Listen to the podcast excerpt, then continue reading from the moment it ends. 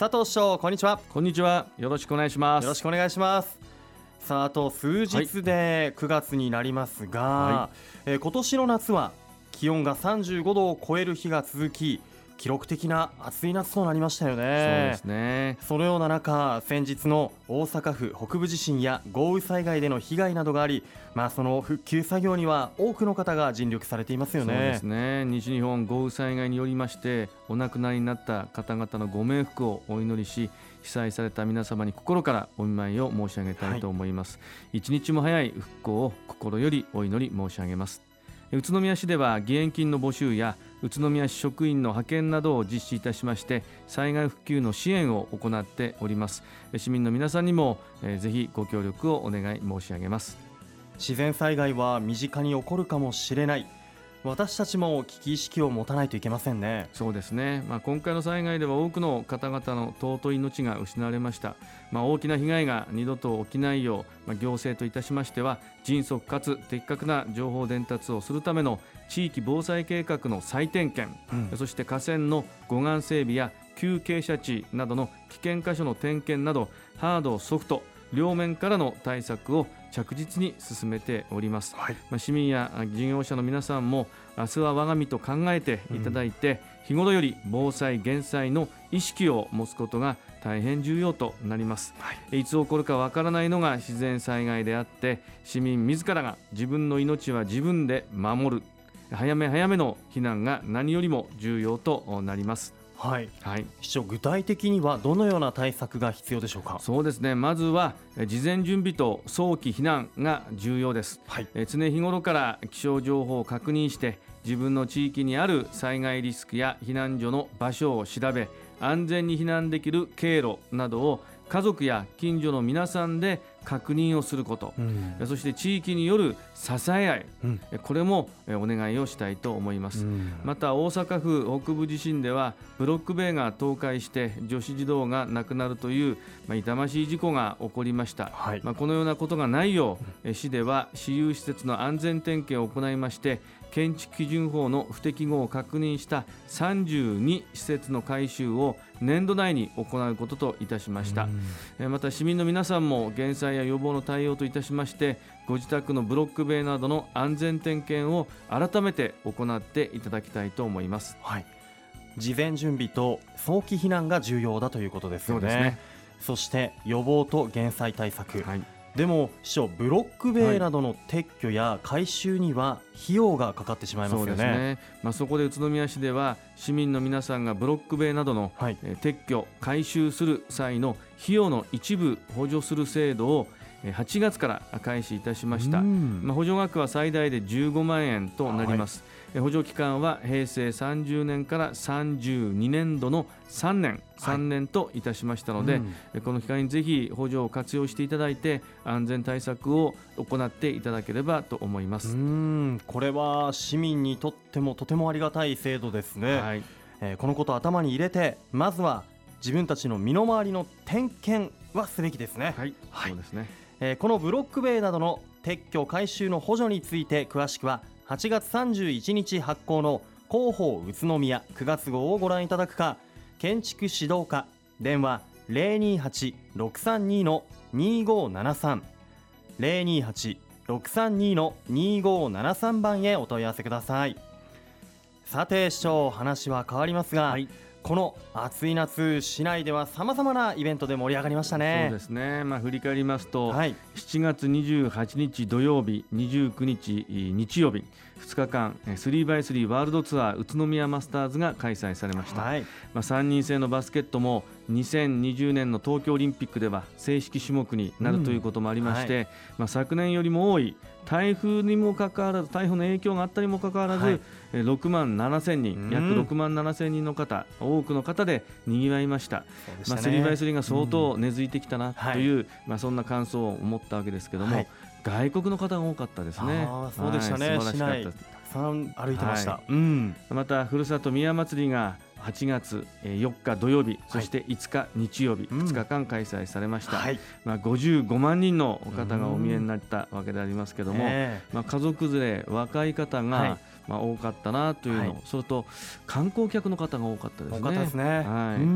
い、でまた企業ボランティアの方々にもご協力をいただいた、まさしく地域挙げてのふるさとをこれからも発展してもらいたいという宮祭りとなりました、はい、活気に満ち溢れてましたね、そうですね、はい、そしてその翌週が宇都宮花火大会2018ということで、はい、8月11日土曜日だったんですが、えー、えー、台風の影響雨ということで、はい、12日日曜日に順延されて、うん無事に開催ができました、はい、えー、観客数は41万人ですね、まあ、今回3万発まあ、前年が2万発でしたけども、はい、今回は3万発の花火が夏の夜空を彩りました、はい、まあ、迫力満点で皆さん口々に、えー、すごい花火大会だったと。いやもう鳥肌ものでした僕も行きましたけれども、ね、来年もこの規模でやってもらいたいっていうお話をされてましたけども本当ですね、ね、実行委員会の方々は皆さんボランティアでやってる若い方々なんですね、まあ、本当にありがたいと思いますし、まあ、皆さんもできる限り、えー、応援をしていただいて、はい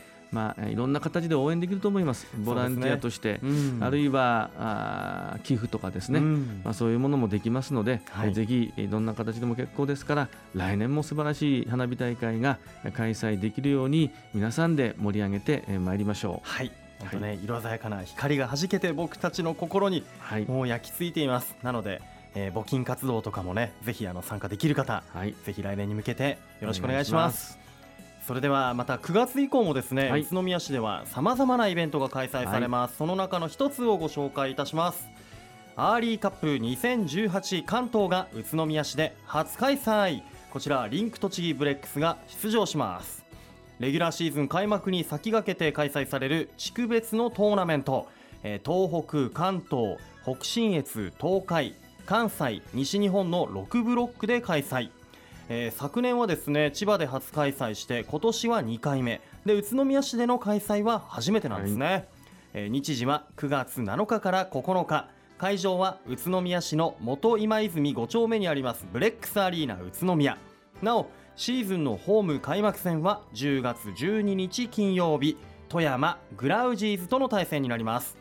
詳しくは8月31日発行の広報宇都宮9月号をご覧ください、えー、この他にも宇都宮市内で開催される秋のイベントをたくさん掲載していますのでぜひご覧ください。さて市長、はい、これから持続可能なまちづくりを進める宇都宮市ですが今度は宇都宮市の公共交通について皆さんから質問をいただいていますので、ご紹介してもよろしいでしょうか、はい、よろしくお願いします。よろしくお願いします。こんな質問です宇都宮を走る LRT の乗り場の場所と乗り方を教えて？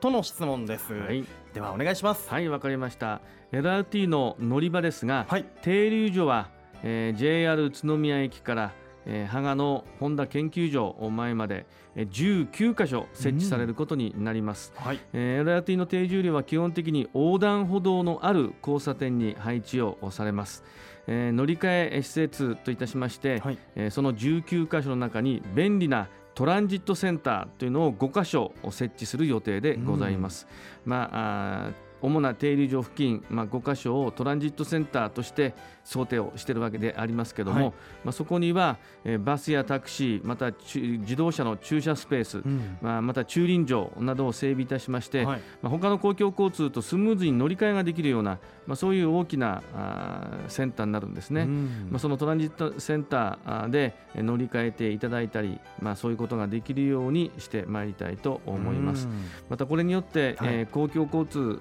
を含めた車などの交通の流れも、スムーズになっていきますし、うん、人の移動もスムーズになりますね。はい、で公共交通が乗りやすいえー、使いやすい利便性が向上するということ。そしてそれぞれの周辺のまちづくりというもの、まあ、つまりは新しいまちづくりがそれぞれ始まっていくということになります。また乗り LRT の乗り方ですが、はい、歩行者信号が青に変わったら横断歩道を渡っていただいて、道路の中央部分に整備された停留所に移動して、はい、そこで LRT を待っていただきたいと思います、はい。まあ、停留所は、えー、スロープを設けておりますので100%バリアフリーの使用といたしまして、はい、手すりまた屋根またベンチ、まあ、こういったものを整備いたします。お年寄りハンディのある方も安心して停留場に行ける、うん、そして待つことができる、まあ、そういう停留所にしてまいりたいと思います、はい、またその停留所には LRT がどの停留所を出発してまた到着しているのか、はい、そしてどのくらいでどのくらいの時間で自分のいる停留所に到達到着するか、まあ、そういうものが電光掲示板で電光の案内板で、はい、すぐ分かるようになっています、うん、ですからイライラすることもないですし、まあ、LRT はもうそもそも定時制速達に優れていますので、はい、まあ、本当に乗りやすいものになってさらにバスや地域内交通、そういうものをどんどん増やしていく広げていくという、まあ、そういう役割も担っていますので皆さんにもぜひ乗っていただきたいと思います。はい、例えば家を出て住宅地から自転車に乗って、はい、えー、自転車とかタクシーとかバスでトランジットセンターに行ってでそこからもう LRT に乗り換えて、はい、自分の行きたい目的地までスムーズに行けると。渋滞もないというねところも魅力的ですし、はい、100%バリアフリー仕様の停留場というところも全ての人に優しいですよね。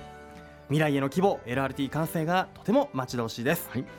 なおこの LRT の詳しい情報はベルモール1階のフードコート北側に開設している交通未来都市宇都宮オープンスクエアで見ることができますのでぜひご来場ください。